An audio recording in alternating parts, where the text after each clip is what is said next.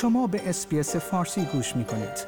با رفتن به sbs.com.au به اخبار و گزارش های بیشتری دست خواهید یافت.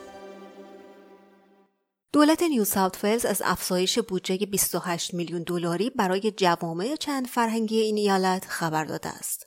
این پول برای ابتکاراتی از جمله خدمات زبان و ترجمه، جشنواره ها و رویدادهای فرهنگی و همچنین ایجاد یک شورای مشورتی برای جوامع مذهبی است. در همین خصوص من بهار قهرمانی و همکارم کلیر اسلتری در SBS فارسی گزارشی را تهیه کرده ایم که امیدوارم مورد توجه شما قرار بگیرد. دولت می‌گوید این بسته در پاسخ به نقش مهمی است که جوامع چند فرهنگی و مذهبی در طول همهگیری کووید 19 ایفا کردند. دولت نیو ساوت ولز در ایستفود در حومه شهر سیدنی از افزایش بودجه جوامع چند فرهنگی این ایالت رونمایی کرد. به عنوان بخشی از بودجه دولتی این ماه، دولت 28 میلیون دلار اضافی برای خدمات چند فرهنگی در طول دو سال آینده اختصاص داده است.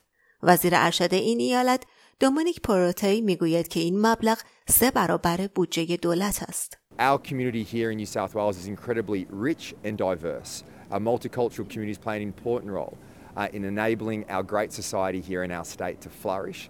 And I want to thank our leaders for everything they do uh, in not just promoting their culture, but in, in, allowing everyone across our state to enjoy it. And that, that, that richness, I think, is what makes our society the best place to live, to work, to run a business, and raise a family.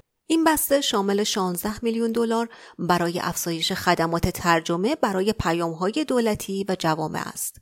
10 میلیون دلار برای حمایت از جشنواره ها و رویدادهای فرهنگی هزینه می شود و دو میلیون دلار برای مشارکت اجتماعی و مذهبی اختصاص داده شده است. مارک کور وزیر چند فرهنگی می‌گوید که این بسته همچنین شامل ایجاد یک شورای مشورتی جدید جوامع مذهبی است.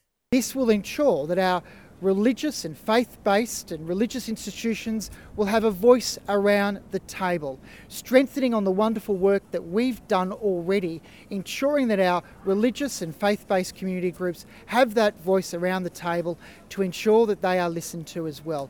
رئیس افتتاحیه شورای جدید نیک کالاس است که در هیئت مشاوران چند فرهنگی نیز همین نقش را بر عهده دارد. Communities across the board in New South Wales have had a rough couple of years. Floods, fires, COVID, and I think community cohesion and, and harmony has never been more important. And I look forward to playing a small part in that as we go forward with all of this. اولین وظیفه آنها بررسی امنیت در اطراف مکانهای مذهبی از جمله مساجد و کلیساها خواهد بود. In relation to security. Um, we're simply going to advise the government about what the communities are feeling on the ground uh, and if there are issues that are bubbling along. Um, uh, we, we hope to take a longer term view as well. If we can build a stronger dialogue or narrative or discussion between government um, and the communities, I think it's better for everyone, obviously. If they feel they're being heard and their concerns are being acted on and listened to, we're halfway there. دارن بارک از هیئت نمایندگان یهودیان نیو ساوت ولز می‌گوید که جامعه او شاهد افزایش فعالیت‌های یهودی ستیز و نفرتزا بوده است. We've seen a number of different circumstances. We've seen the rise of right-wing extremism. We have seen, especially during COVID, a rise in anti-Semitism in terms of the uh, online, uh, but that has translated uh, into actions that have taken place uh, at places of worship. So we've seen uh, the Hakenkreuz, the Nazi swastika, put up at our faith institutions. Uh, and that's an intimidating and certainly a deterrent uh, for people to attend and to feel comfortable interacting with society. رئیس شورای ملی ائمه استرالیا امام شادی سلیمان نیز داستان مشابهی دارد. Within the Muslim community, especially post Christchurch and what happened in New Zealand, which is not far away from us, there has been a rise of concerns within uh, faith based institutions, mosques, Islamic centers, schools. So, obviously, the safety and the security of religious institutions is a serious concern for us and for the Muslim community.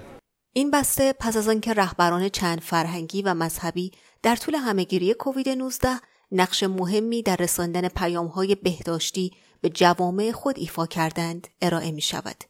دولت این ایالت به دلیل برخورد شدیدتر با کد پستی مناطق مربوط به جوامع چند فرهنگی سیدنی نسبت به سایر مناطق به شدت مورد انتقاد قرار گرفت. اما نخست وزیر دومونیک پوروتی از مدیریت دولتش دفاع می کند و می‌گوید که برای حفظ امنیت مردم با جوامع از نزدیک و به طور مؤثر کار کرده است. And I want to particularly thank our multicultural communities across New South Wales because over the last two years they have played a crucial role in keeping people safe uh, during the pandemic. And whether it's been through translation services, um, advocacy, uh, advisory, uh, it has been a combination of all of those things and great work with the New South Wales Government, which has really helped our entire state uh, get through the last two years. آیا می خواهید به مطالب بیشتری مانند این گزارش گوش کنید؟ به ما از طریق اپل پادکست، گوگل پادکست، سپوتیفای یا هر جای دیگری که پادکست های خود را از آن می گیرید گوش کنید.